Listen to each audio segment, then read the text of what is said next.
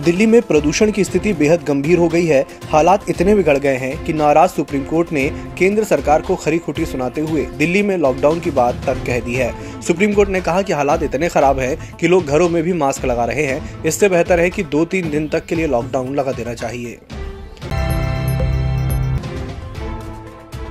केंद्रीय गृह मंत्री अमित शाह ने शनिवार को वाराणसी के हस्तकला संकुल में अखिल भारतीय राजभाषा सम्मेलन में हिंदी भाषा को मज़बूत करने पर ज़ोर दिया। उन्होंने माता पिता को सलाह दी कि अपनी मातृभाषा में अपने बच्चों से बात करें। इसमें शर्माने की कोई बात नहीं है। हमारी मातृभाषा हमारा गौरव है। मुझे गुजराती से ज़्यादा हिंदी भाषा पसंद है। हमें अपनी राजभाषा को मज़बूत करने की ज़रूरत है। राष्ट्रपति रामनाथ कोविंद ने आज खेल जगत में उत्कृष्ट प्रदर्शन करने वाले बासठ खिलाड़ियों का सम्मान किया। इनमें महिला क्रिकेट खिलाड़ी मिताली राज और नीरज चोपड़ा भी शामिल हैं।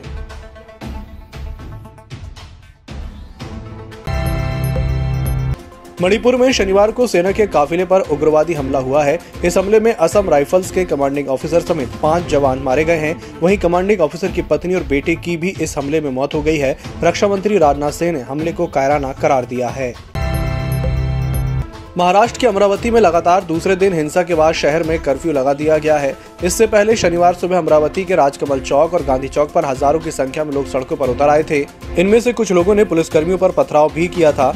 जवाब में पुलिस ने भी लाठीचार्ज किया। इनमें कई लोग घायल हो गए। हालात को देखते हुए पहले धारा एक लगा दी गई और उसके बाद कर्फ्यू लगा दिया गया। केंद्रीय सरकार ने हेल्थ सेक्टर में सुधार के लिए शनिवार को आठ हज़ार चार सौ तिरपन करोड़ रुपए जारी किए हैं। ये पैसे 19 राज्यों में बांटे जाएँगे। इस पैसे का उपयोग खासतौर पर प्राथमिक स्वास्थ्य सुविधाओं को मज़बूत करने के लिए किया जाएगा। डब्ल्यूएचओ ने अफगान नागरिकों को विदेशी सहायता नहीं मिलने के कारण बहुत बड़ा आर्थिक संकट पैदा होने का अंदेशा जताया है। साथ ही इस संकट के बीच सूखे से जूझ रहे अफ़गानिस्तान में हालात नहीं सुधरने को लेकर बेहद गंभीर चेतावनी दी है। डब्ल्यूएचओ ने कहा है कि इस साल के अंत तक 10 लाख बच्चे सूखे के कारण पर्याप्त भोजन नहीं मिलने से मौत का शिकार हो सकते हैं।